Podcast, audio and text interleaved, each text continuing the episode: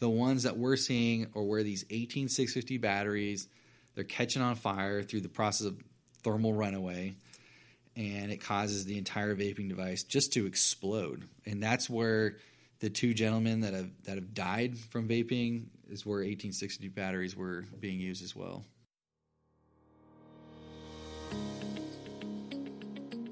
From the Carlson Law Firm, welcome to Season 1 of The Verdict, a podcast about the laws and processes that shape the real courtroom outcomes of personal injury cases. I'm your host, Kasia Conway. My name is Steve Dummitt. I'm an attorney with the Carlson Law Firm, and I'm located at our Southwest Military Drive location in South San Antonio. Steve Dummitt is a partner here at the Carlson Law Firm.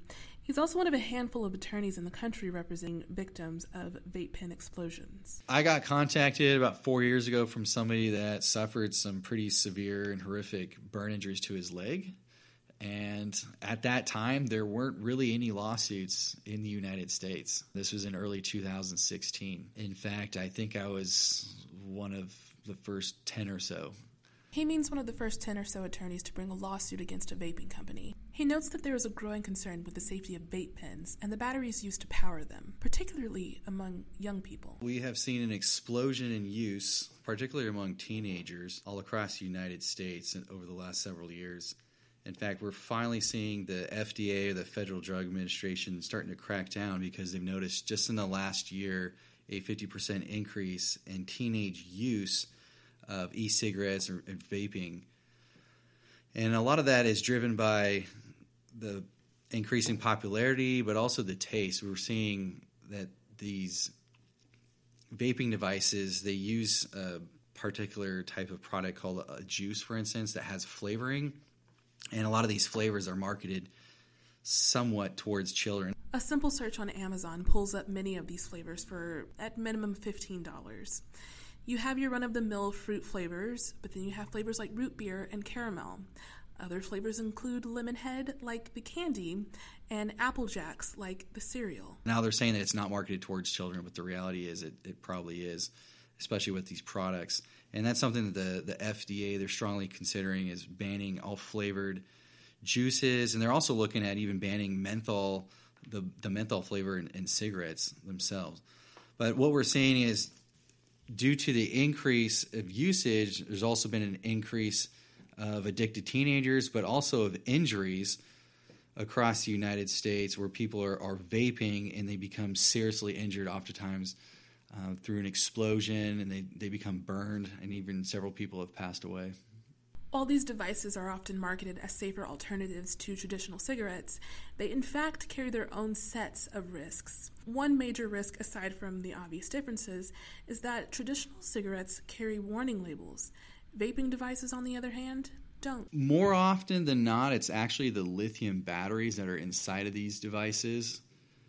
A lot of these devices require an 18650 battery. Now, the 18650 that name it's for the means the size of the battery, like a double A battery or a triple A battery. An 18650, it's larger than a double A battery. And a lot of times, these batteries, after being used, they get hotter and hotter and then because the lithium inside of the battery it starts to change the chemical composition starts to change once it gets hotter. Then it loses its elements and becomes even hotter and eventually you see an explosion. This is a process called thermal runaway. So kind of like a situation where you got a snowball going down the mountain it just gets bigger and bigger and bigger you can't stop it. That's kind of what's happening with some of these batteries with these lithium ion 18650 batteries they get so hot to the point where they eventually explode, and that explosion can cause serious injuries. And even inside of the batteries, the, the lithium that's an acid, it burns the skin. So we're seeing burns uh, not only from the fire, but also from the acid. And the two there's been two people that have actually died from these explosions, and that's primarily been from head trauma or neck trauma once the batteries explode, the devices will also shatter and lodge shrapnel into the, the these victims' uh, heads and, and necks. Are these devices exploding while they're in use or just while they're in someone's pocket? Sure, it, a little bit of everything. So sometimes these devices catch fire while they're just being charged. You can plug them into the wall and they'll just catch fire. So houses are burning down. In fact, my, one of my dad's coworkers up in Seattle, he was renting a house. That house burned down several years ago. Now the injuries we're seeing is because the devices are being while they're being used um, instantly just catch fire, and that's when people get injured. But also people when they're just holding the batteries, whether it's in their hand, in their pockets, in their backpack, for instance, these batteries they'll just kind of self combust and explode, but particularly in somebody's pockets.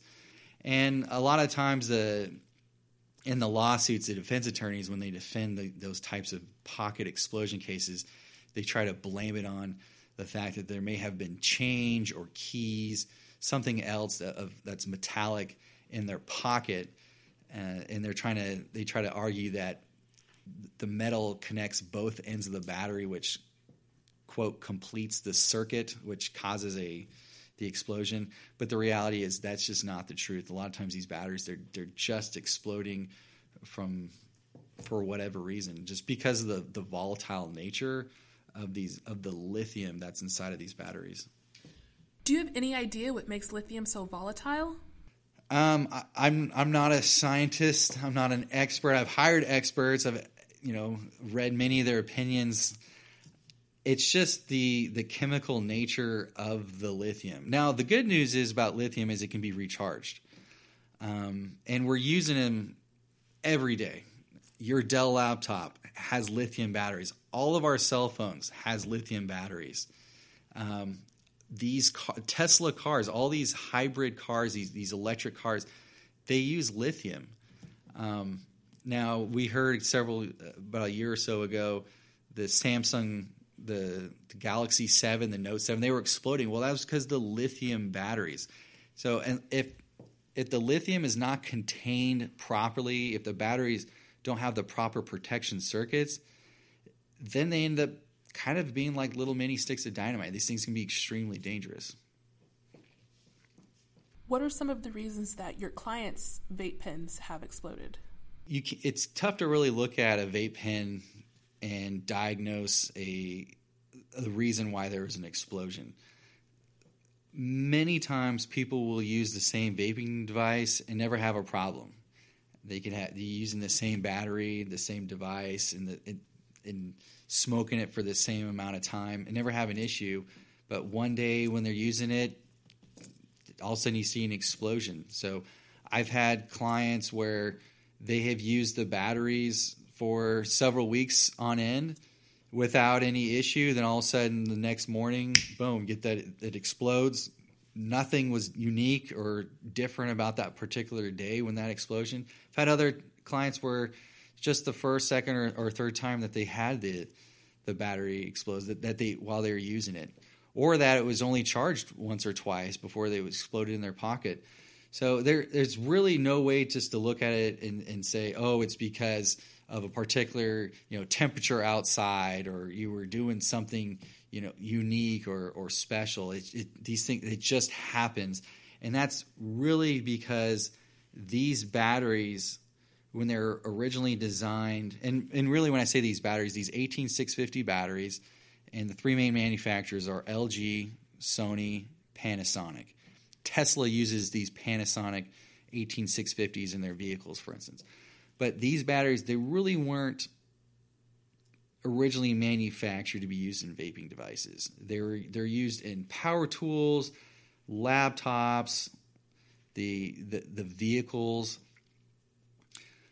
But when the batteries are used without the the proper protection circuits, at any given time, they, they could explode, and you can have the some very extremely dangerous uh, conditions. Can you talk a little bit more about regulations around these devices and their batteries? Sure. So, pretty much the whole vaping industry is not very well regulated at all. The FDA is starting to poke and prod, particularly with the increase of teenage um, vaping usage in, over the last year or so. But these batteries, they're not regulated. The mods or the vaping devices, they're not regulated it's just kind of the wild west right now. Eventually, things will get regulated, but what we see is before the regulation comes in, you get people get injured, things aren't working properly. Now we're going to have potentially all these teenagers addicted, um, and a lot of times it's too little, too late. But these batteries, they're coming over from Korea and from China. And when you purchase things overseas, sometimes those products might not be exactly what you think they are. You got a lot of rip-offs. You got something called uh, they called rewraps, where they get these batteries of a different manufacturer or whatever, and they just they put the plastic basically this wrap and, and I'm and we're looking at one of these batteries right now. The wrap has this very specific color to it. So for instance, the LG 18650 3000 it's like a maroon brownish color. Now, that plastic wrap those are that's very easily transferred onto another battery that might not even be an LG battery, for instance. So, a lot of times, there's no way for these consumers to even know that what these batteries really are inside, who manufactures them, are they defective or not, and that's because the way the manufacturing processes are overseas, there is no quality control. And when they're brought over, they're imported over to the United States. There's no regulatory body, for instance, that's that's inspecting these products. So you just kind of have to cross your fingers to, to hope that everything's going to work properly. Okay, so these are American companies purchasing these batteries for their products here. Mm, sometimes. Okay. So what we're seeing is these these local vape shops, which are springing up all across the United States, Sometimes they're buying the mods, the vaping devices, the batteries directly from the manufacturer overseas. Sometimes they're buying them from local Chinese websites, kind of like an Alibaba, for instance, um, or even on Amazon. They're buying these products, though, and they're having them shipped directly to their store. Other times they're using local wholesalers that are United States, and those wholesalers they are getting the product directly from the manufacturer. So it's just a little bit of both. I've been in lawsuits where the vape shops where they buy the products directly from the manufacturer, or at least they think they're buying them directly from the manufacturer, and it turns out they probably really weren't. Um, but it's in a foreign language and it's overseas and it's in China, so you think you're getting it from the real deal, and again, you're you're probably not. And that's all part of this unregulated wild wild west that we're in right now, with with this vaping and e-cigarette phenomenon. When you file a lawsuit, who are you suing? We have to sue everybody. Okay. We have to sue the vape shop. We have to sue the manufacturer of the batteries. We have to sue the manufacturer of the mod. We have to sue the company or the persons that sold those batteries, the company and the person that sold the mod. Um, sometimes you have to sue the wholesaler that brought those products in from overseas. And sometimes you, you, we just have to use the shotgun approach because you never really know. And at some point, you must always do an inspection on all the products involved on the batteries and on the mods to figure out who's the actual manufacturer. You can do an inspection on these batteries, and the whole time you're thinking it's an LG battery, for instance, because of the the color of the wrap on the outside, that that brown maroon, and it can end up being a a, a rip off um, battery from China, and there's just things that you you just don't know. So you really have to just sue everybody, conduct discovery, which is what us lawyers do in order to figure out who designed what, who manufactured what, and, and how did these products get sold to consumers and to our clients here in the U.S. What type of stories do your clients have about their experiences with vape pens? Sure. So I've had clients where the battery exploded in their pocket when they weren't using it, when they had no change, they had no keys, and it just happened spontaneously. I've had clients where the batteries and the vaping device, you can kind of charge both at the same time, where they exploded while they were being charged, and the client sustained injuries to their hand or other body parts while they're trying to put that, put out the fire. And I've had clients who receive serious injuries while they're actually vaping, and the vaping device and battery basically blew up in their face and re- some have received burns to their face and knocked out their teeth. Sometimes just got their teeth knocked out. Um, we're kind of seeing a little bit of everything right now. What are the injuries that you're seeing, and what kind of treatment does it involve? Well, they almost always immediately go to the hospital, and so at the hospital, they're going to get if it's a burn case, they're going to get the the wound care, and it depends on how bad the burns are. So if the burns are really bad and it happened in central or south Texas, more often than not, they're being brought to the military hospital here in San Antonio at the San Antonio um, Military Medical Center, SAMMC. They used to be called BAMC, Brooke Army Medical Center. They have one of the best burn treatment units in the United States. So that's the good news. If it happens in Texas, you happen in the right place. And those folks they're being treated they have to have their dead skin basically brushed away and it go through all sorts of horrific treatment because of the serious nature of the burns. But with other people they just go to the hospital they can get some treatment some type of you know liquid bandage uh, being placed over their burns and then they're discharged. And other of my clients that are experienced serious dental injuries explosions burns to their mouth they have to be treated by an oral and maxillofacial surgeon, either at the hospital or as a follow up. And obviously, also have to go to a dentist as well. And sometimes they just need implants, sometimes they need some tooth removed. Um, it just kind of depends on the, the situation. The injuries that you described earlier, there's some, some pretty severe injuries. How do these types of injuries affect a client's life? Sure. So if it's a situation where they got their leg burned because because the battery's in their pocket, there's been situations where the client can't walk, the client can't stand on their feet for a long period of time. There's been situations where their genitalia was damaged, and clearly that would have a major effect.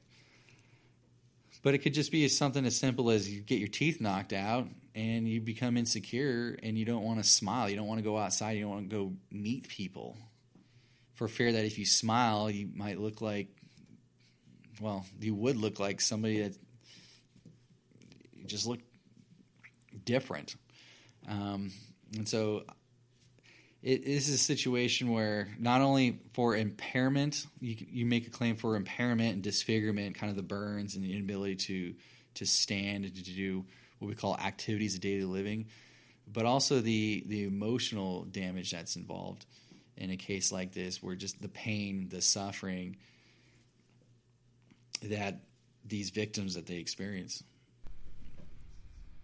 So, when you bring a lawsuit against all of these different companies, what are you suing them for? What is the basis of your lawsuit? So, the basis of the personal injury lawsuits is negligence. Mm-hmm. And we're almost always plead product liability, where it's a product that was unsuitable for use or consumption by the plaintiff or my client. Um, there's also in Texas we can also plead a breach of warranties, and it's kind of along the same lines. Just just that the product was warranted when sold to be of good use and fit for consumption, or, fit, or basically that the product was going to work as it was intended to and the way it was sold. So clearly, none of these products are being sold to blow up in our clients' mouths or pockets, and that's a claim that the plaintiffs can always make. Is just at the end of the day negligence. Are there any warnings on these, either on vaping devices or on the batteries themselves? Right now, the answer is pretty much none which is sad. So I have documents where attorneys for LG have asked Amazon to stop selling LG 18650 batteries online to consumers Amazon's asking questions why you know why should they stop selling the product, so on and so forth, and Amazon's still selling them.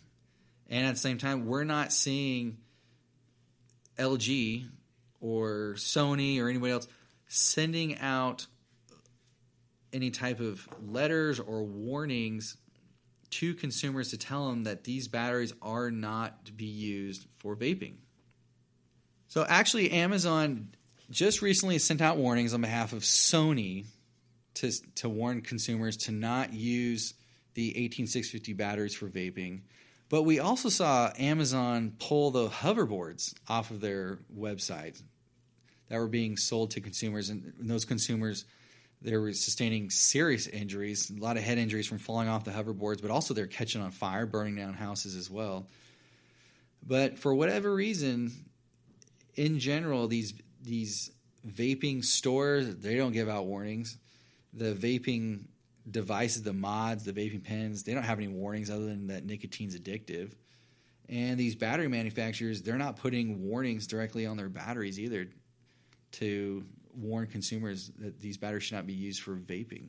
Additionally, one of the many dangers that consumers face when they purchase an 18650 battery for their vape pen is getting a battery clone or a fake battery.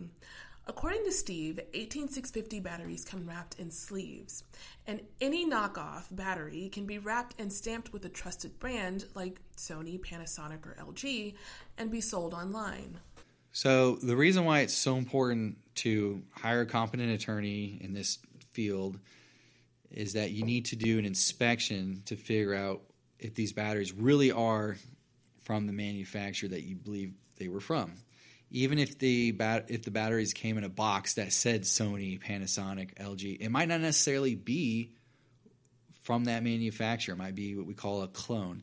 And what's happening is these there's people and companies in China and other parts of Asia where they'll take a different battery from a different company and they'll rewrap them. We'll, they'll put on a, a different wrap to make it look like it's an LG battery, and those are called clones, where the, the battery's been rewrapped, and you think you're you're using a Sony battery, but it's not. It's actually a, a different battery, some cheap Chinese knockoff. That's that's not going to work. And sometimes those batteries are okay. Sometimes they don't blow up.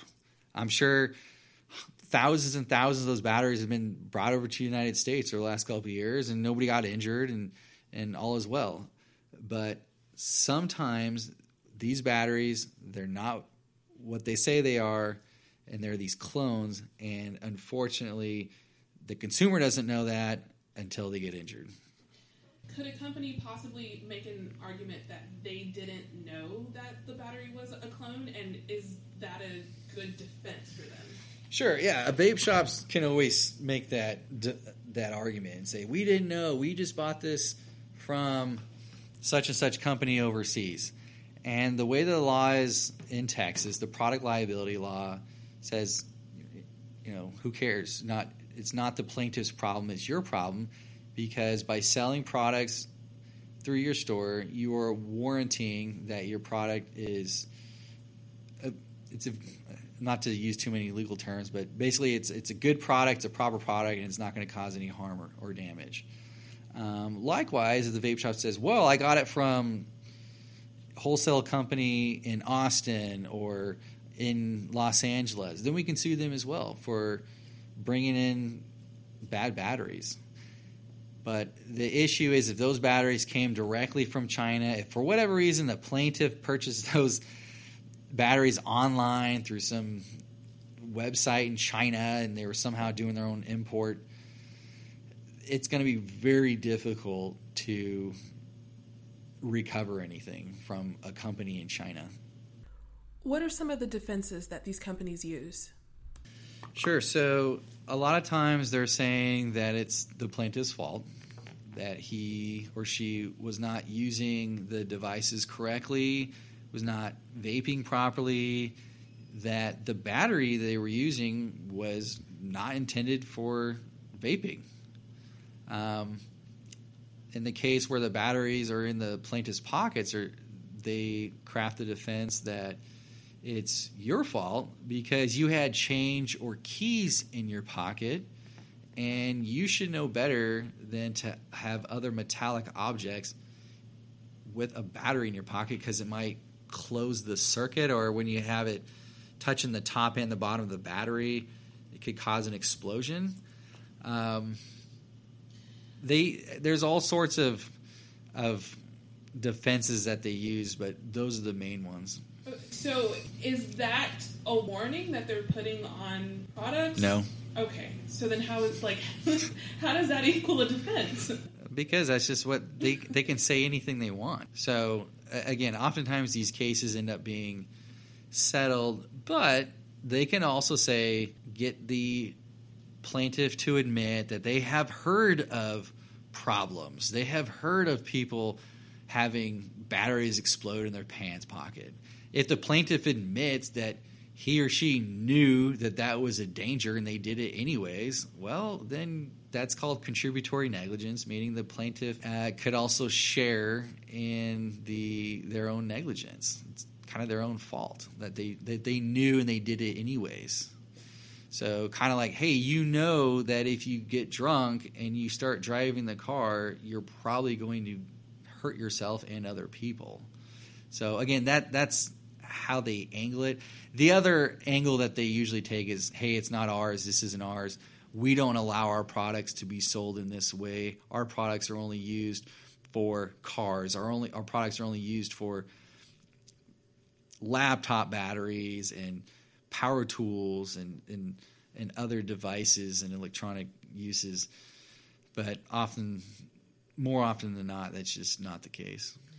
The 18650 batteries, you can just buy them outright and then put them inside of whatever. Yes, you can go to a vape shop up the road. Right around my office, there's probably 10 or 12 vape shops. You can buy them online. You can buy them right now on Amazon. Even though Amazon's been asked by LG to take them down, even though Amazon sent out warnings on behalf of Sony that these batteries should not be used for vaping, they're still there. Um, very easy to buy these batteries and anybody can buy them. You don't have to be over the age of 21 or over the age of 18. Amazon doesn't ask you how old you are. If you walk into a vape shop, highly doubt they're going to ask you how old you are to buy that battery because anybody can buy a battery. You can just go to any store and go buy a AAA battery. They don't ask you questions. How many of these cases are there, both in Texas and across this, the United States? So that the irony about the amount of lawsuits there are is the, from the plaintiff's perspective, you don't really know, but those that do know are the actual defendants. Sony, LG, Panasonic, they know how many times they've been sued because they use the same law firms all across the United States. They know how many active cases there are, and they tend to, to defend each of these cases the same. But no matter how many cases there are, it, at this point, there have been no warnings sent out to educate the general public and these consumers to not use these batteries on vaping devices. That said, what should a person do um, after they've been injured by an e-cigarette or vape pen explosion? Sure, step one, go get medical treatment. So go take care of yourself first. Step two, keep all of the evidence.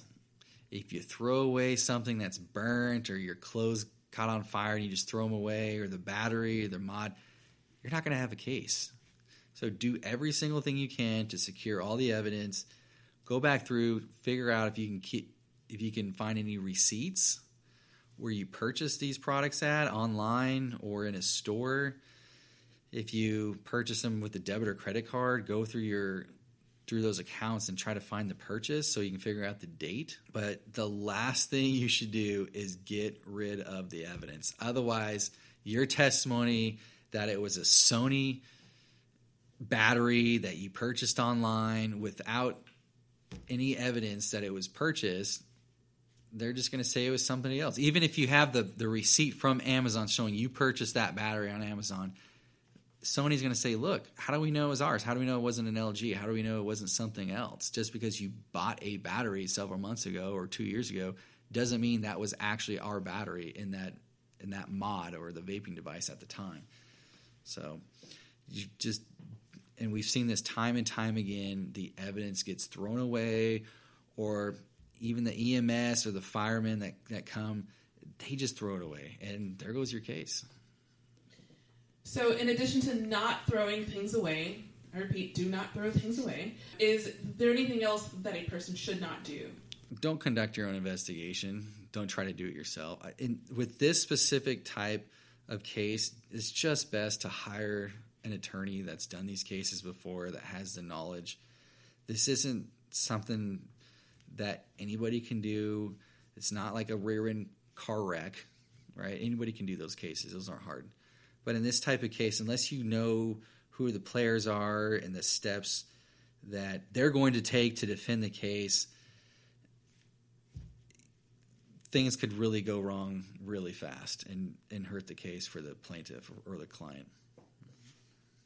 With that in mind, why should a person consider filing a lawsuit against an, an, an e cigarette or vape pen company? Well, they should if they were injured. And there's no other way to verify who the manufacturers are of the various devices and the batteries without filing a lawsuit. You have to conduct discovery, you have to do a proper inspection, you have to know if there's any wholesalers or, or middlemen involved, who the manufacturers are, who the vaping, who the vape shops are, where do they get those products from. Um, otherwise, they're they're not going to give you that if you just call them up or send them a letter and ask for it. They're not going to do that unless they're compelled to do so under the, the laws of the courts. In many of these cases, there are non disclosure agreements, which makes it difficult to talk about um, the good that product liability attorneys do. Why do businesses want these clauses in these settlements?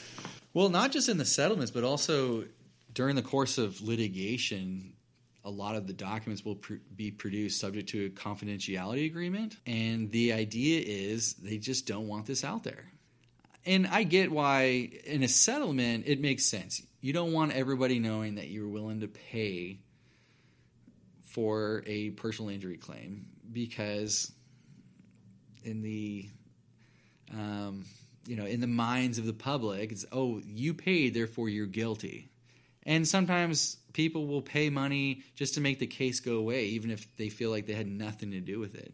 But it, it's just it's common business and that's part of a settlement is if they're willing to to pay money to these victims before going to trial the victims also cannot discuss the settlement.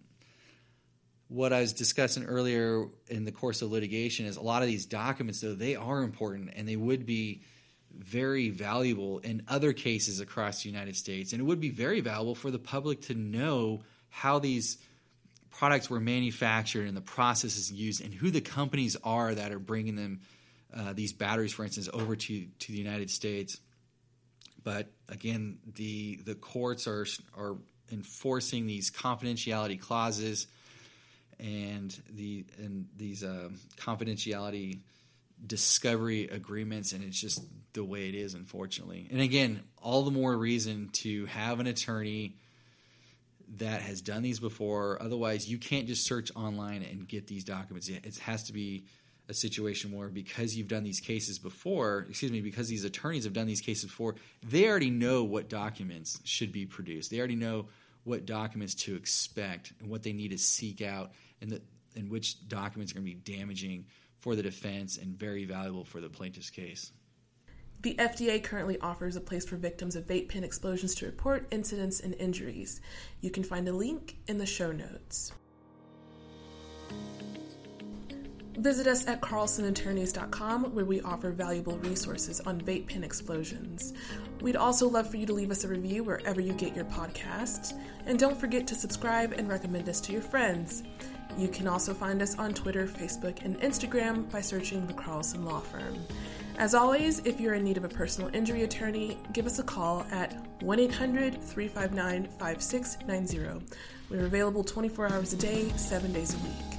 We care and we can help.